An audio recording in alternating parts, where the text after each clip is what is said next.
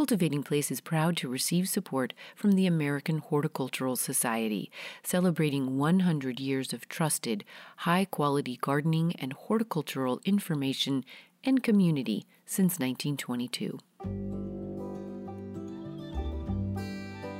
This is Cultivating Place. I'm Jennifer Jewell.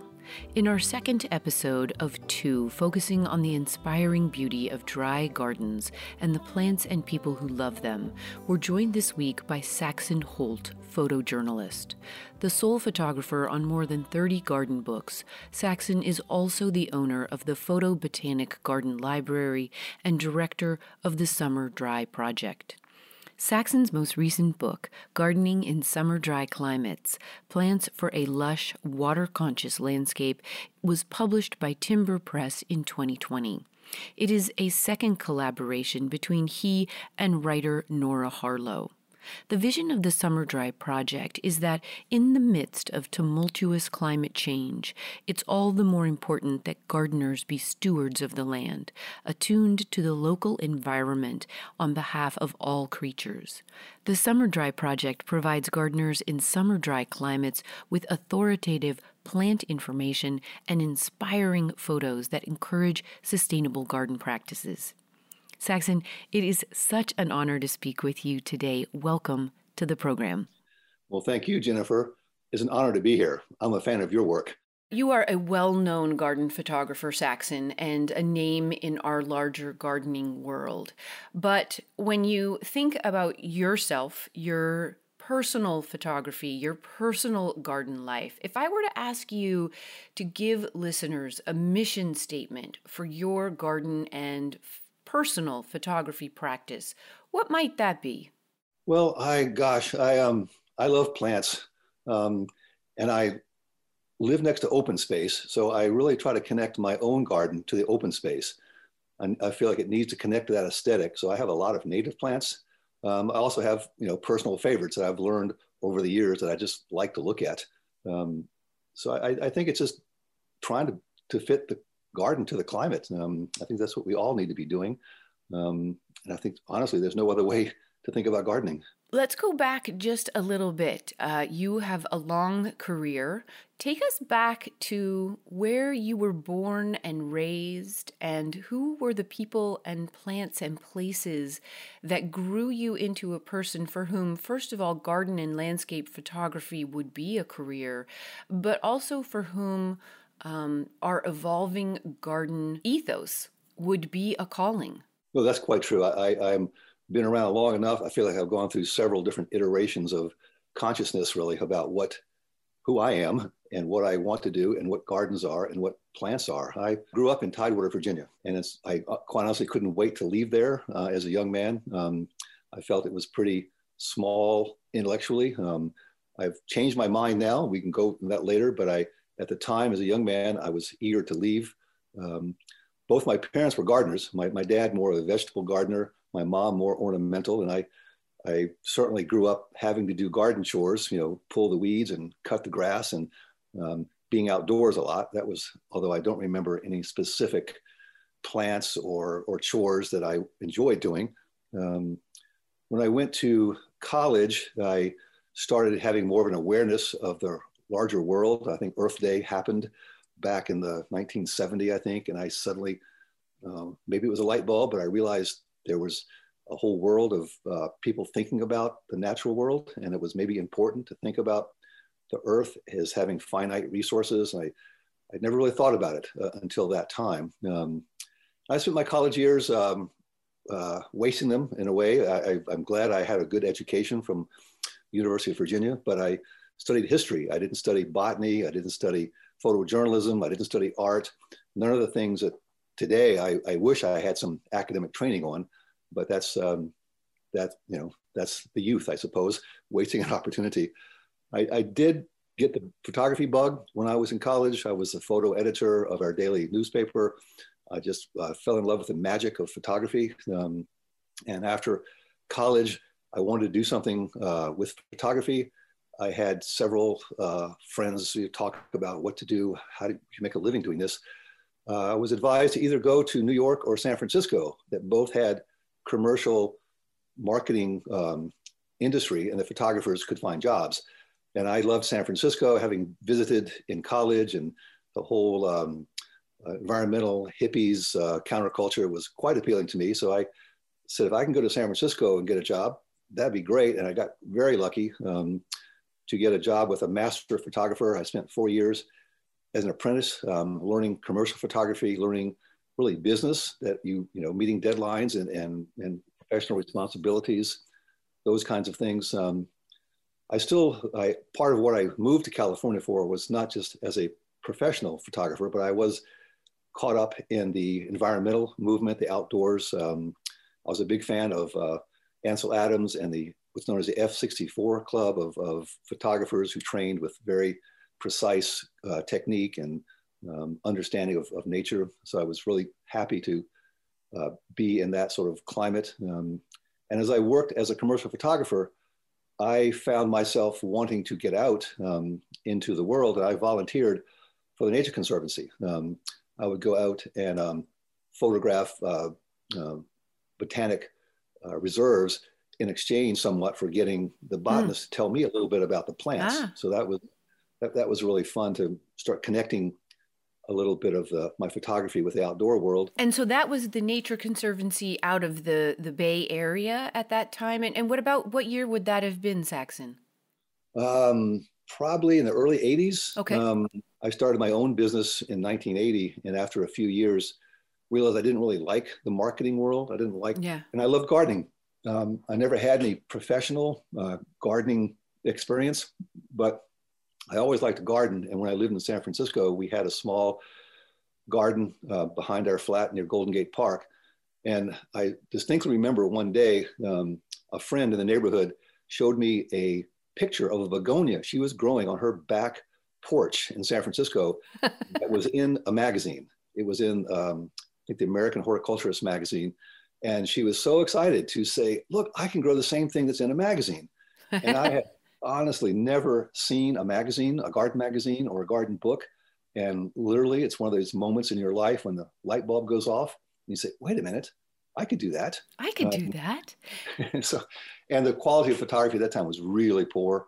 Um, the all the magazines were using writers or for their um, photographs or or commercial photographers who really didn't understand plants or light or and so there really wasn't much competition. And also, in the journalist world, um, you get paid so much less than commercial world, so that wasn't very attractive to to photographers, professional photographers. So I really started looking at myself as a photojournalist uh, more, and that became yeah. the opening to meet the garden, the, the book learning world of, of yeah. garden.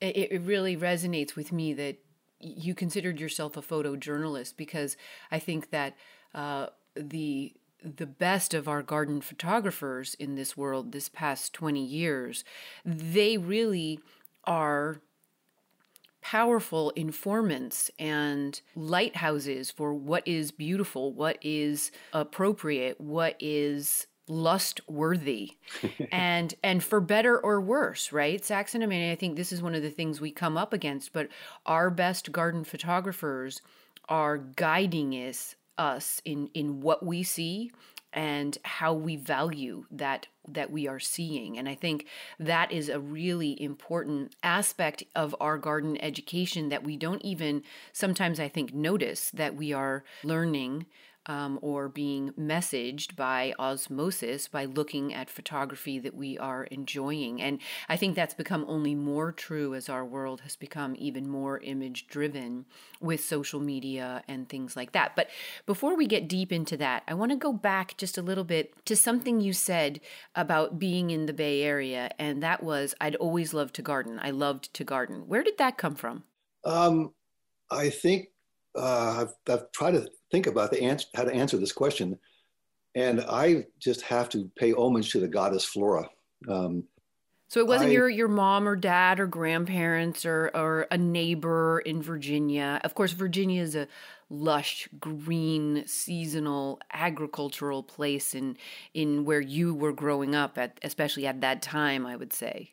Yeah, no, it, it was. I said I mentioned earlier. Both my parents enjoyed garden. My, my dad right. uh, as a vegetable garden, my mom more ornamental. But right. I, I was gardening as a chore at the time. It wasn't, there was right. fire. I didn't really, you know, I didn't enjoy it, but I, I love plants. I love looking at them. so when I first started gardening, uh, a little bit, when I lived in, in Charlottesville, I lived outside in the country and we had a little vegetable garden and we pretended we were trying to be self-sufficient. And, um, and so I, I, I guess I have a, a, affinity for it. So I became, you know, the one of the gardeners of the clan, and um, so I learned by doing. Um, and, yeah, and yeah. when I moved to San Francisco, we had a little garden, and um, I was amazed by what you, you could do in a different right. climate. So that became really exciting to be a gardener and to see what what a human could do with plants. Right.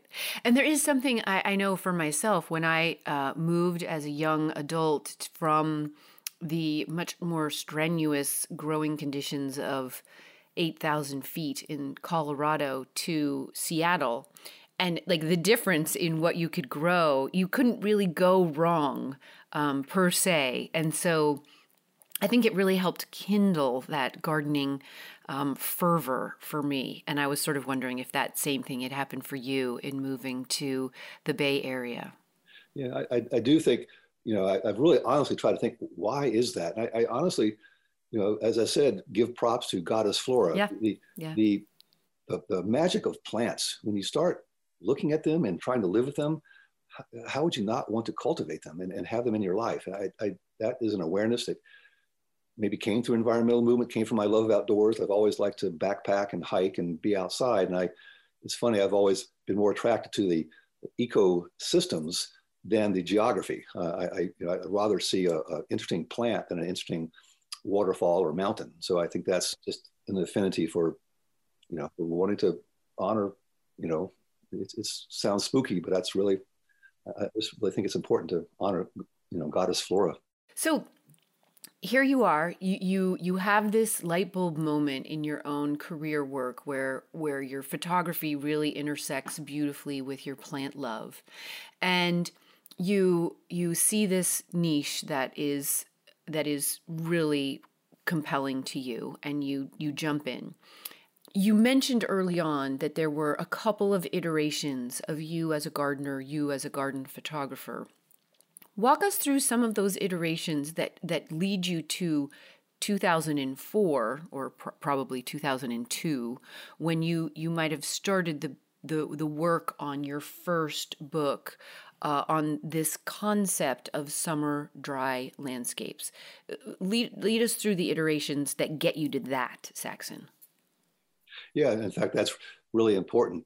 Uh, how I got to that point and where I've been since then, but when I first uh, decided I could, you know, maybe make a living as a, a, garden photographer, photojournalist, at that time in San Francisco was Ortho Books, um, division of Chevron. Chevron had their corporate headquarters in San Francisco, and Ortho Books was a arm that pr- producing a lot of small, you know, how to do it um, books, um, and Sunset as well in the Bay Area was also doing a lot of these small yeah. books, and I was able to, um, you know, get some work doing that.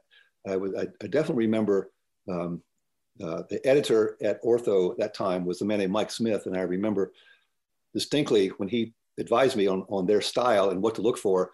He wanted to make sure I found gardens that were at least seven years old, and I, I and I that time I didn't quite understand what that meant, but that means that a garden is old enough to reach some of its own character, um, and it's no longer a lot of little plants. Um, and it's it more informative to the viewer of what their garden might look like. a really young garden doesn't do that. I've certainly had assignments over the years by designers and architects who want me to photograph their latest um, uh, glorious garden, but it's often so new, it doesn't look like a real garden. So I, I've, I valued that forever. Um, and so when I look for gardens, I try to find ones that are mature. Originally, uh, my first 10, 12 years of, of doing that work. There was lots of it. I was really happy. As I say, there was not much competition at the time. And I loved doing it. So I was, you know, I, I was able to travel around and I would photograph whatever title I was given. I've done 30 some books over the years and every one was an opportunity to learn about some niche, whether it was bonsais or roses or rhododendrons. And after a while, though, I realized that I wasn't um, I was just doing what I was told. I was perpetuating a look that is not adequate, not, I don't know the right word, it's not um, appropriate for our climate. Um, I just, I'm sorry to interrupt, but when you say our climate, you are specifically talking about where the the West, the coastal Pacific. What when do you mean when you say that? No, that that's a great question. I, I lived and still live in Northern California, um, and so the climate here is a summer dry climate. Um, it doesn't rain in the summer, and it's not supposed to rain in the summer. So if you have gardens that require summer rain, you're you're creating a problem for gardeners. You're misinforming them. You're doing the wrong thing. So I came to that project with the uh, water district, the East Bay Municipal Utility District, uh, whether it was almost 20 years ago when we right. first started thinking about it. And I came to that project as a professional photographer. They were putting together a team of, of uh, designers, writers, uh, researchers to do a, a very a well uh, thought out book. And I became part of a team because I, as a was a professional photographer, I had a library of photos, of stock photos I had taken and they did not have to pay or hire someone to shoot the entire book. So, because I had a library um, that was pertinent to the title, I got the job. And then when I got that job, it was really another epiphany for me meeting the folks at the water district. They had a whole division of water conservation, and their job was to find water. Um, I questioned them at one point, well, why are you encouraging people to use less water. Doesn't the water district make money by selling water?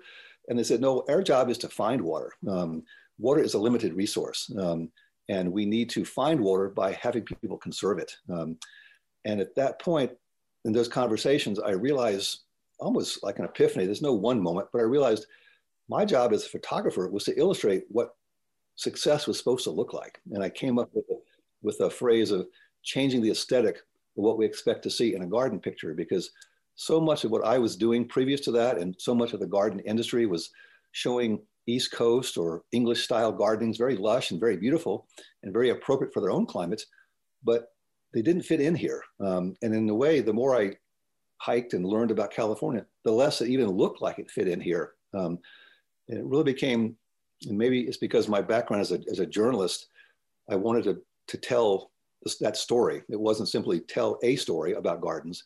Uh, it really, it, it still, it informs my work every minute that I honestly have this responsibility as a photographer um, because we're so visual to show gardens that are both successful and appropriate to our climate. And I think that's true in any climate. I think the, um, you know, every climate around the world has its own ecosystems, ecotones, and plants that are appropriate. And it's gardeners in those regions should inform people in those climates what success looks like. And so I take this very seriously.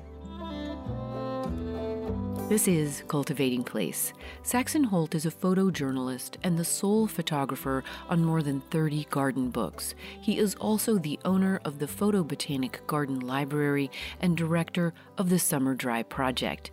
We'll be right back after a break with more from Saxon about his Summer Dry project. Stay with us. Cultivating Place is made possible in part by listeners just like you and by support from the American Horticultural Society. As the AHS turns 100, their focus on quality horticultural information is more needed than ever.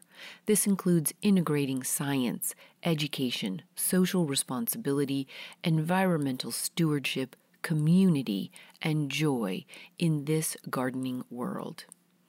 The American Horticultural Society's in depth journal, The American Gardener, their reciprocal admissions at public gardens, and their programs, including their new series, Conversations with Great American Gardeners, which kicks off October 8th with gardener, political, and community food justice advocate Karen Washington, all work in support of their mission. Listeners of Cultivating Place receive a $10 discount on annual individual membership to the Society. So, for your annual membership to the American Horticultural Society for the special Cultivating Place rate of just $25 a year, head on over to www.ahsgardening.org forward slash CP. Hey, it's Jennifer. In this conversation, I especially love Saxon's emphasizing his own responsibility for the work that he does, its impacts, and its messages.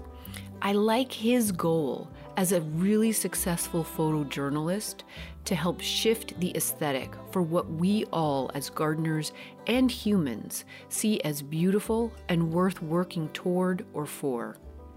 In last week's episode with Daniel Nolan, I inaccurately described Los Angeles as a desert. This is a misrepresentation born of gross generalization on my part, vegetatively and climatically. And I want to thank listener Krista Nichols for her note about this.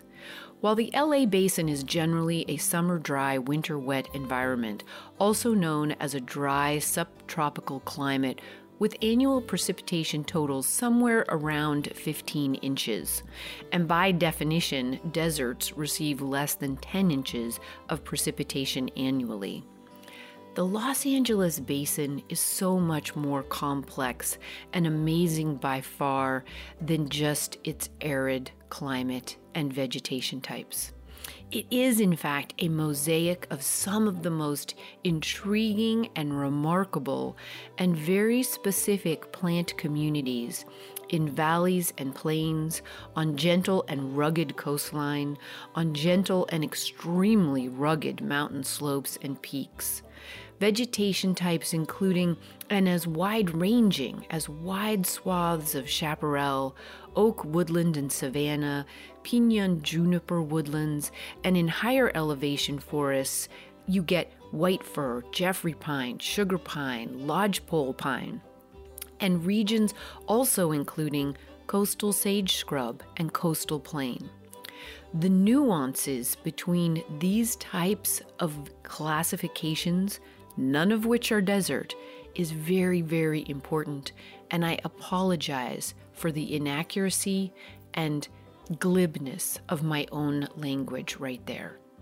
I might have shared this story with you before, but this past summer I participated in the Slow Flower Summit at the Filoli Historic House and Garden in Woodside, California.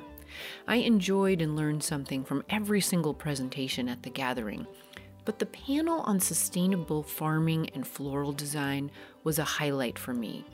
The three women, Kelly Matsushita Seng, Emily Adelia Sager, and Molly Oliver, discussed the works and days of being farmers, striving for practices that create personal, environmental, and economic sustainability. First, the three women were in direct conversation about their own lives and experiences leading up to and through their careers to date, and then they spoke while arranging foliage, branches, seed heads, and flowers that each of them had chosen in advance.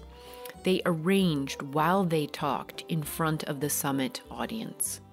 It was moving in a host of ways. But something that Emily Adelia Sager said has stayed with me since. She had chosen her palette of plants for arranging from her deep love of the California chaparral. That biome or seam of plant life dominated by shrubs co evolved with California's exposed, hot, summer dry slopes those of interior mountains and coastal ridgelines. Many of these shrubs are seriously tough broadleaf evergreens in an environment where you would not expect to see broadleaf evergreens.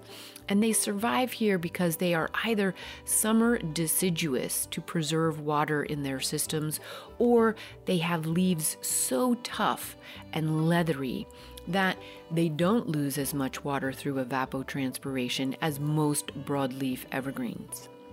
The chaparral includes plants revered globally like Ceanothus, Manzanita, the silk tassel, Garrya, and the snowbell, Styrax, salvias and clematis, calochortus, fritillaria, so much more.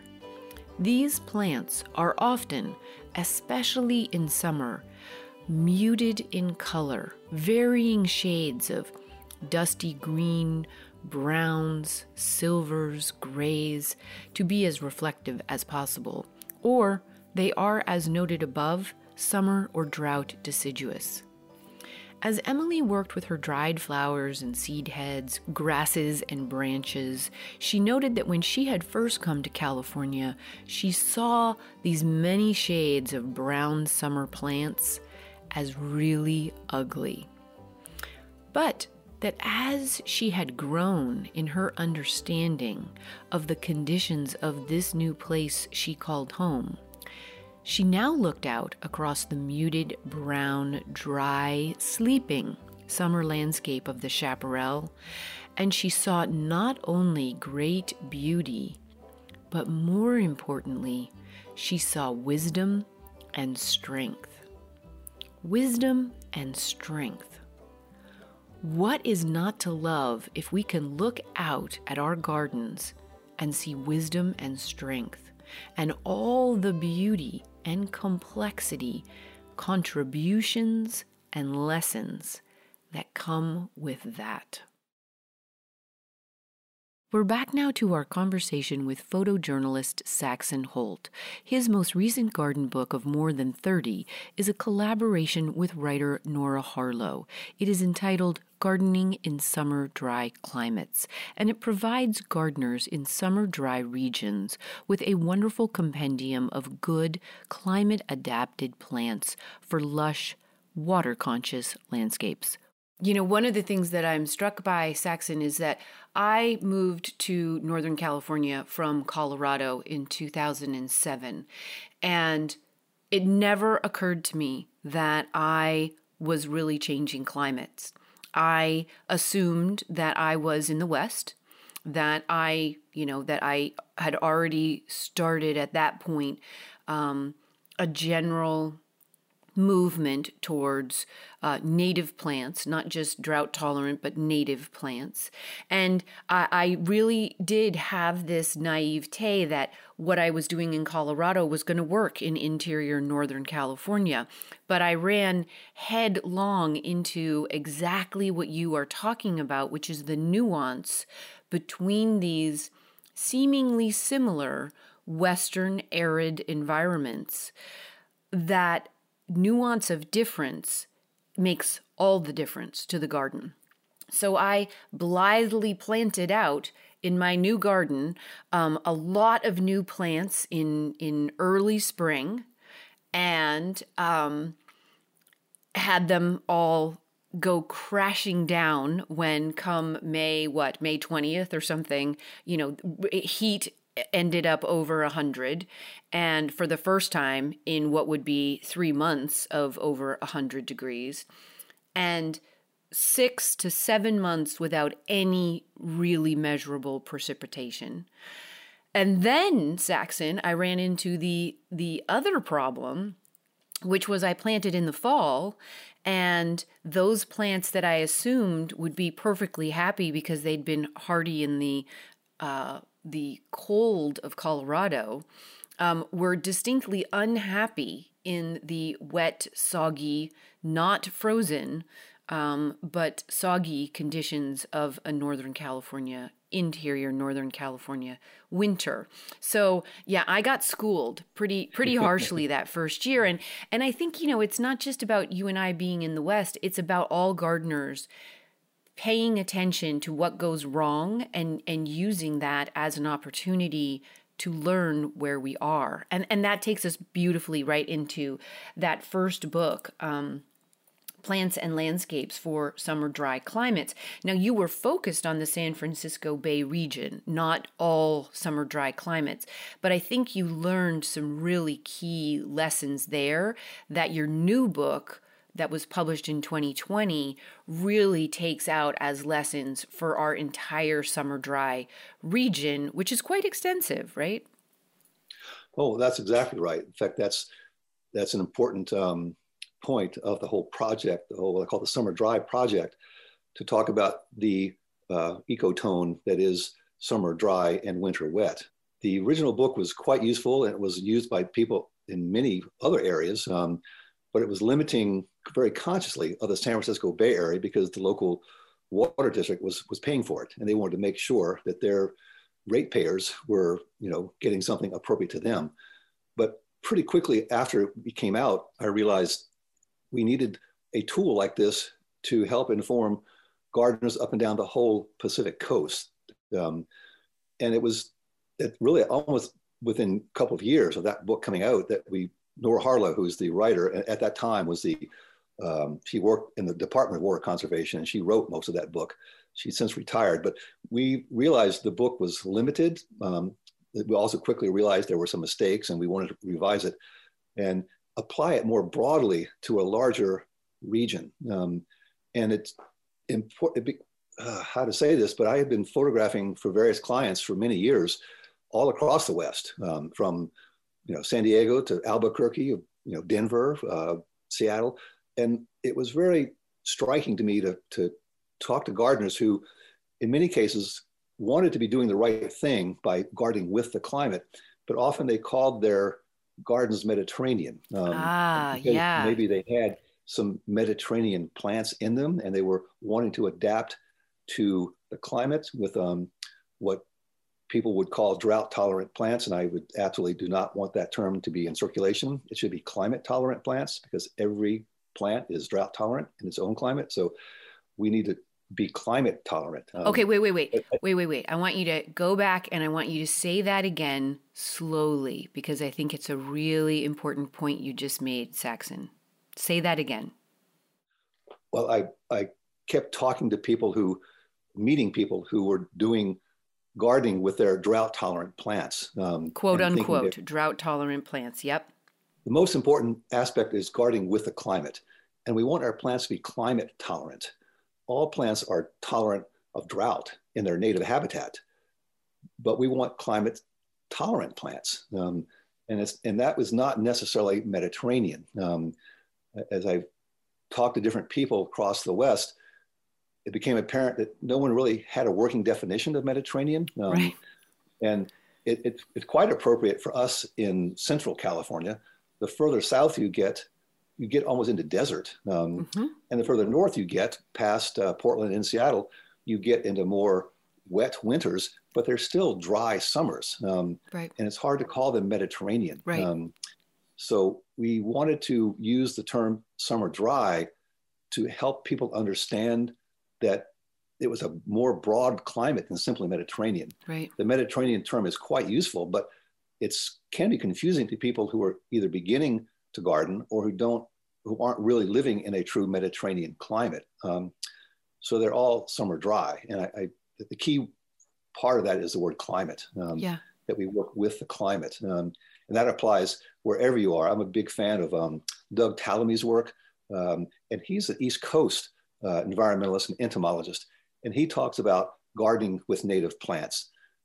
And that's a, entirely appropriate wherever you are, but his palette of native plants that might be drought tolerant in his area are climate tolerant in his area, but they would not apply to us whatsoever. Right. Um, so everywhere that people garden, we want them to be gardening with the climate.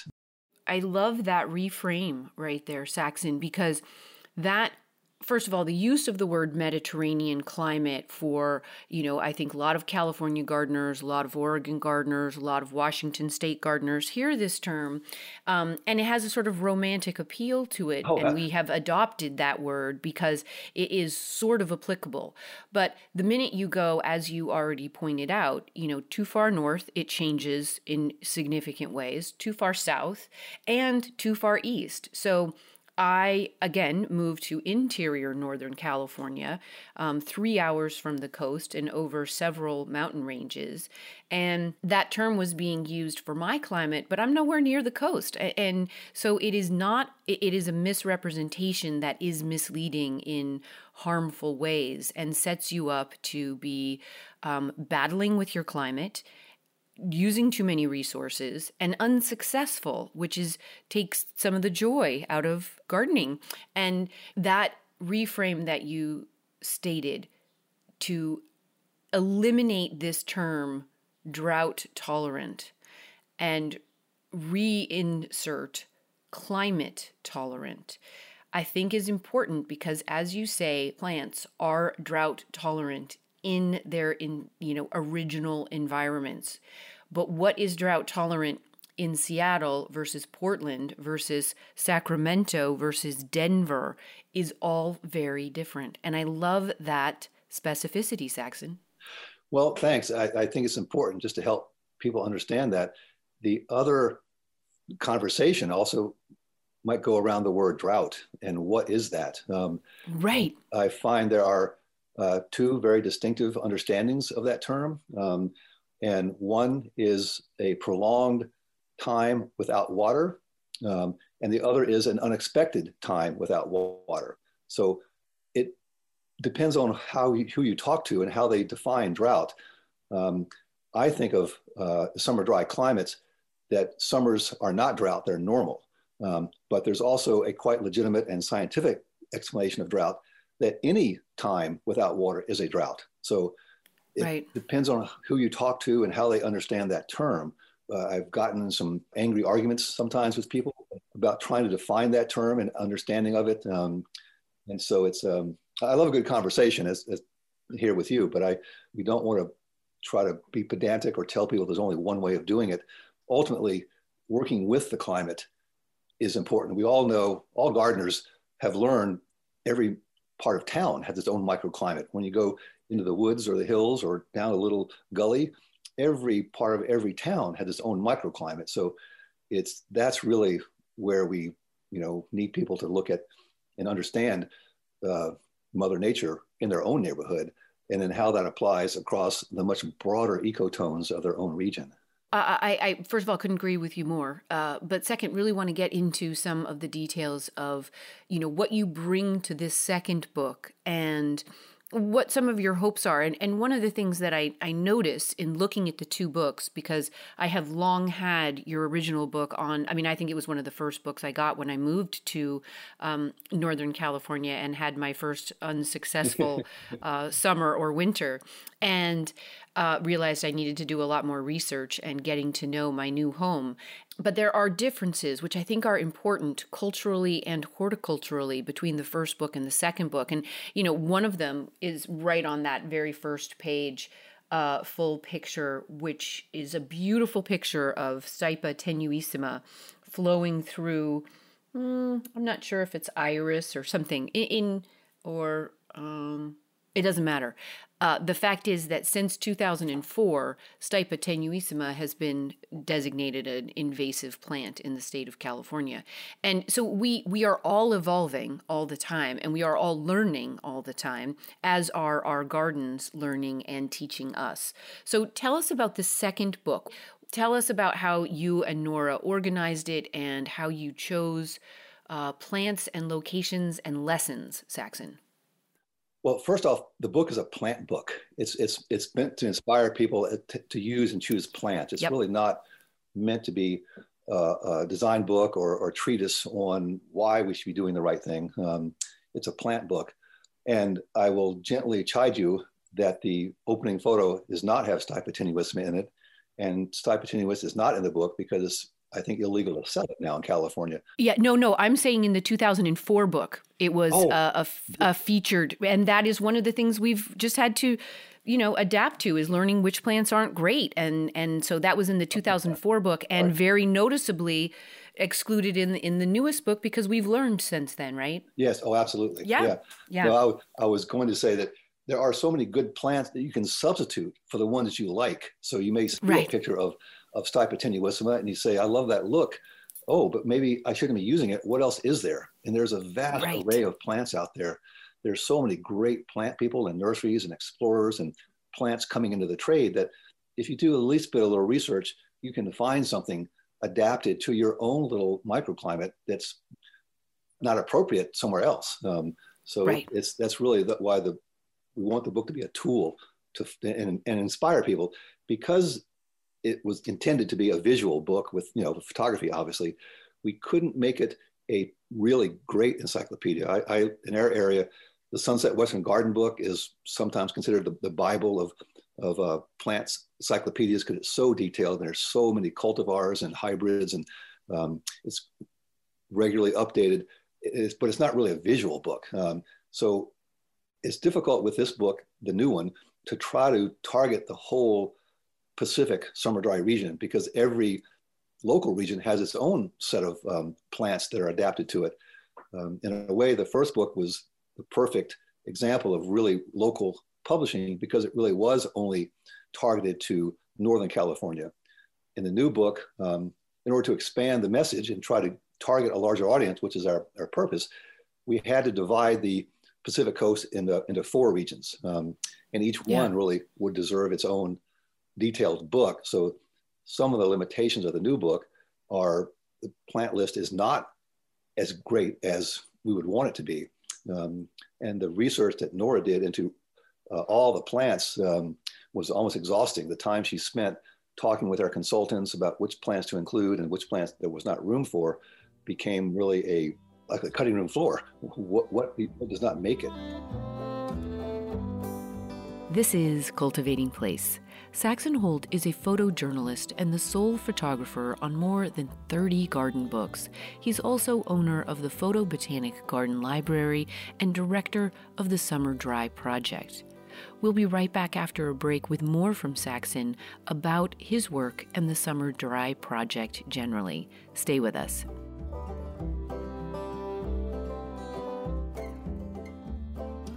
So, thinking out loud this week, one of the resources that Saxon works with and serves as an advisor to as well, I believe, is something called WUCOLS.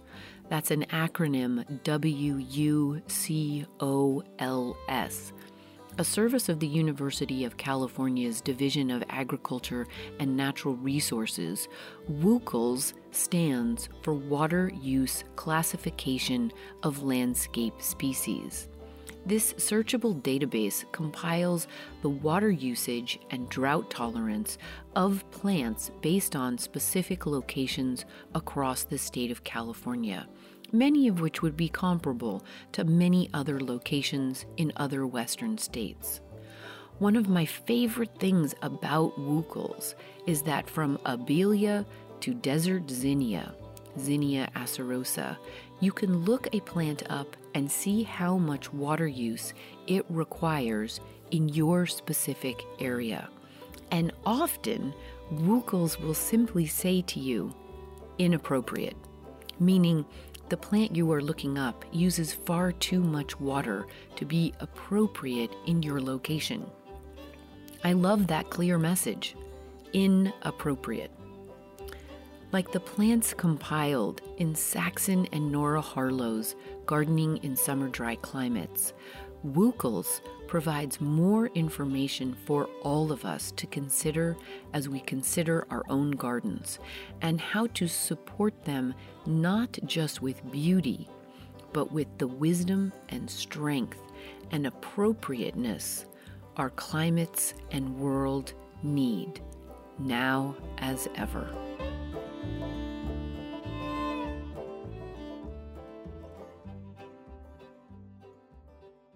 We're back now to our conversation with photojournalist Saxon Holt. The vision of Saxon and Nora's Summer Dry project is that in the midst of tumultuous climate change, it is all the more important that gardeners be stewards of the land, attuned to their local environments on behalf of all creatures. The Summer Dry Project is an ongoing initiative to provide gardeners in summer dry climates with authoritative plant information and inspiring photos that encourage sustainable garden practices. We're back now to hear more about better gardening in summer dry climates. Back to my uh, responsibility as a photographer. You know, if, if people are going to look at pretty pictures and draw them in to, you know, choosing plants, then we hope they'll go further than just look at the pretty pictures. I'm I'm honestly right. often frustrated that you know I am the eye candy for a, what might be an important project. You know, I don't want. It, it, happens all the time, though. I'm sure you've come across it too. People see a pretty picture, and they don't look beyond that. They don't know why. What made it pretty? Why is that important? what, what is the, right? You know, let, let's go deeper than that. Well, and I just want to right there uh, for listeners describe what I think is just such a a fantastic um, poster child for exactly what you're talking about. And that is the cover photo that is on the new book, Gardening in Summer Dry Climates Plants for a Lush, comma, Water Conscious Landscape. So immediately the title focuses you not on what the plants can or cannot do, but on what you as a gardener are doing with your water, which I love that re um, that adjustment of the focus.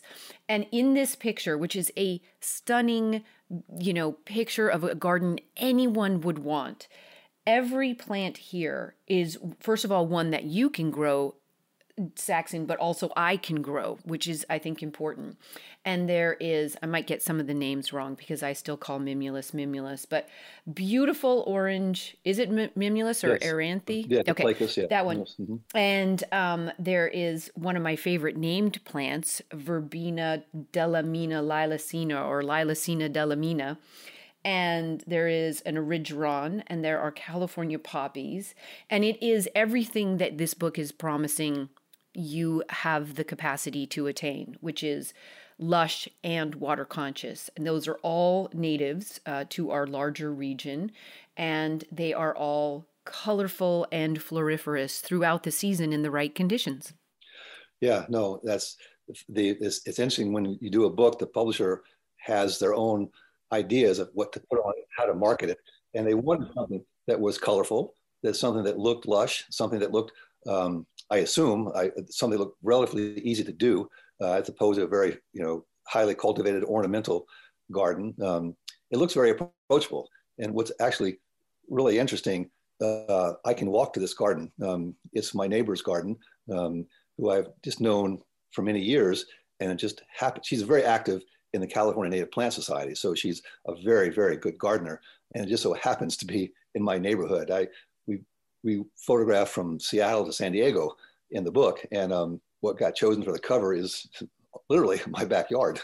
you know what you're saying about not just being eye candy, but being information rich garden narrative at the same time is exactly what you captured right there. And so for for listeners, this this newest book as Saxon points out is is a plant book, but it does have some really good foundational uh, kind of philosophy and uh, putting out of thesis. Uh, and it's there are, I would say, three major sections. The first one is all about gardening where you are and uh, sort of the reasons for that and the ways to break that down and, and how to determine where you are and what to take into account, such as your topography, your climate zones, your um, you know, the origins of the Pacific coast climate and so forth.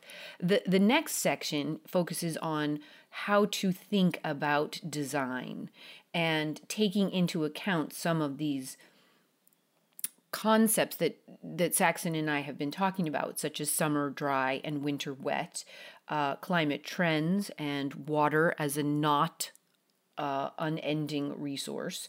Um, wildland invaders, so those plants that escape the garden fence and garden introduction and are disruptive in our wildlands, garden thugs, living with wildfire, and then the carbon capture garden. So, one of the things that I really love about the second book, Saxon, is how you have brought really the, the last 20 years of thinking in our gardens as integral to our um, impact in the world, uh, you have brought that really up to date, and I appreciate that so fully. Well, um, thank you. I don't think I did it or we did it. I think the the scientists out there and the uh, who have mm, done a yeah. lot of that work, and we're just reporters to try to show what's out there. And I think it's really important to understand the science these days that's behind carbon capture and the rhizosphere and the, the importance of the soil the, the science that's showing how important plants are to the health of our planet. Um, I think gardeners sort of know that intuitively, um, and it's been hard to make an impact with the climate deniers and the resource extractors that there's science behind conserving our resources. And now that there is science, um, it's important to all of us to be more active and, and prove that. So we wanted to include a carbon capture garden. We wanted to talk about soil as, um, as a, you know, ecosystems. These are really important to understand.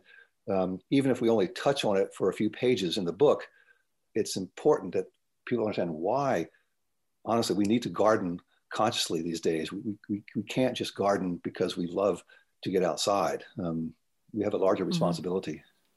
Mm-hmm.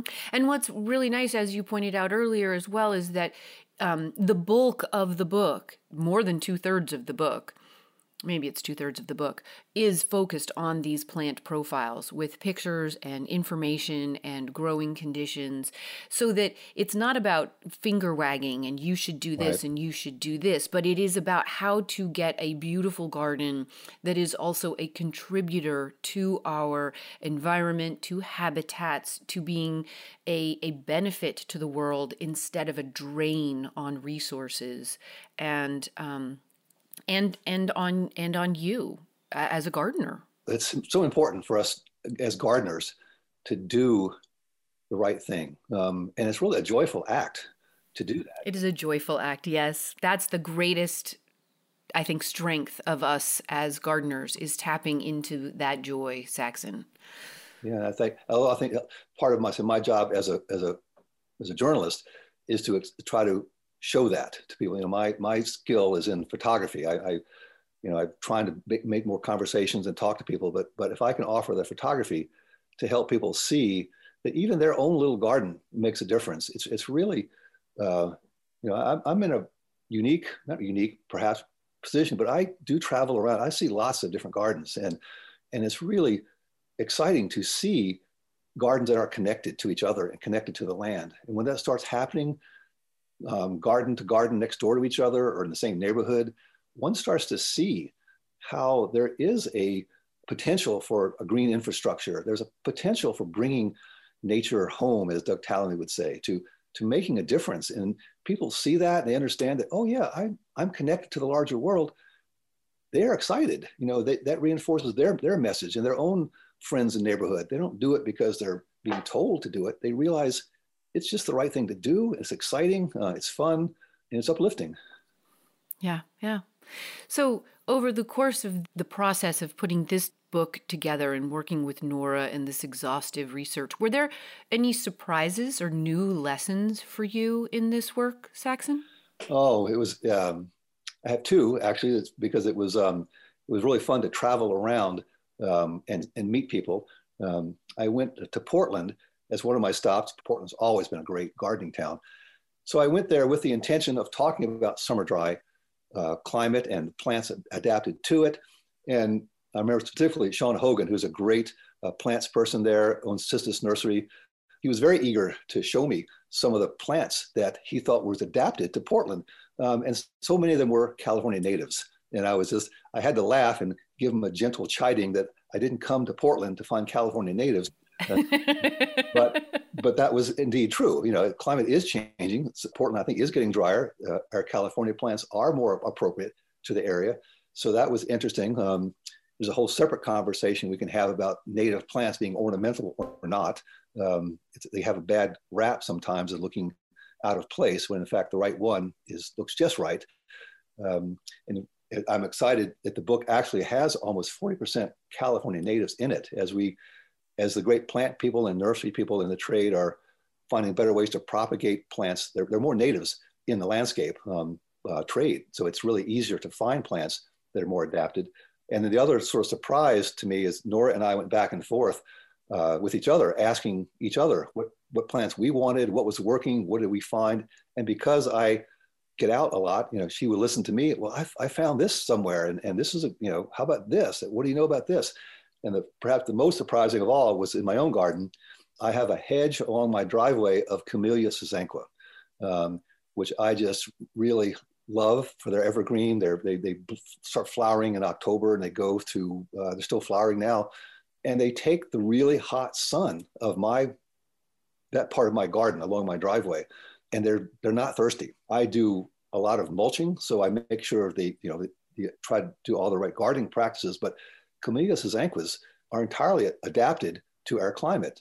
And that's the other thing we want to make people understand. A lot of climate uh, plants around the world are adapted to different climates. Um, and that's part of the fun, the art of gardening is to discover which plants are adapted. There's a hu- huge argument to be made about native plants being the most important for their own ecosystem services. But there's no denying that gardeners love their own special plants. They like to push the limits and try things. And I say in my own garden, um, Camellia sasanqua turned out to be a really tough plant. I, I just, I, I, can honestly say, yes, it, it really works um, in, in it's my climate, which is um, where I am. I'm outside the Bay Area. It's much hotter uh, and colder um, in Novato, where I am, than the immediate Bay Area. So it's it's it's a striking plant that works. I love that. That that is a, a, yet another reminder to all of us that we are always learning, and there's always more to learn. And our direct observations can often teach us um, more than we think they can, and and more than the books might tell us we can. Yeah, yeah. Or yeah, they they our own gardens can teach us pretty much everything we need to know if we're paying attention, I think. So I wonder if, you know, coming through 2020 and your own mission, has it deepened your mission in any way? Has it altered it in any way you'd like to share with us? Uh, well, I, I, I do think I've, I've, I'm, I don't know if it has anything to do with, with COVID or social justice movements or awareness of others.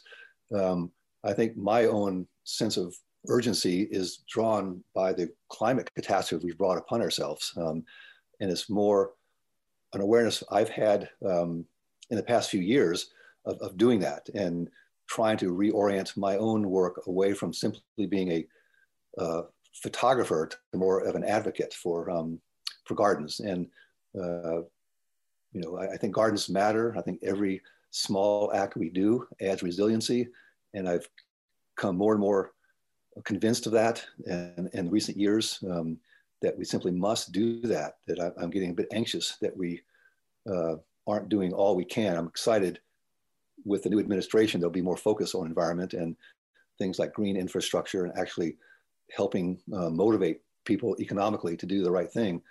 Um, so that, that evolution, I think, is, has really not much to do with COVID. I, I was able to travel a fair amount uh, last year on my work. I'm, i work very solitary, work by myself. Um, I'm not much of a risk for many um, uh, people in gardens. And as a journalist, actually, I did have a, uh, a technical exemption as an essential worker. So I was able to uh, convince people I could, you know, be, my work was important on the Summer Dry project. So um, I, I, think I, we all should be more and more aware of what's happening with the climate and how gardens can matter. It's, it's really why your own work, Jennifer, is so important because we need advocates. We need people to spread the word what others are doing. Um, and collectively, we can all make a difference.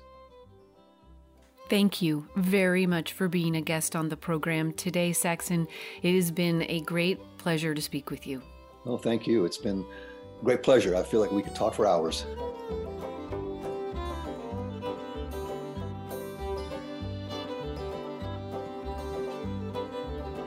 Saxon Holt is a photojournalist.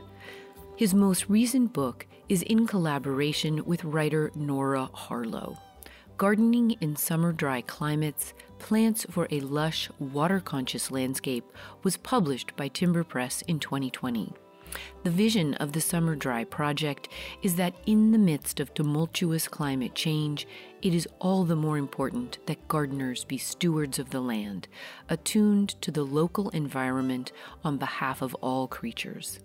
The Summer Dry Project is an ongoing initiative to provide gardeners in summer dry climates with authoritative plant information and inspiring photographs that encourage sustainable garden practices.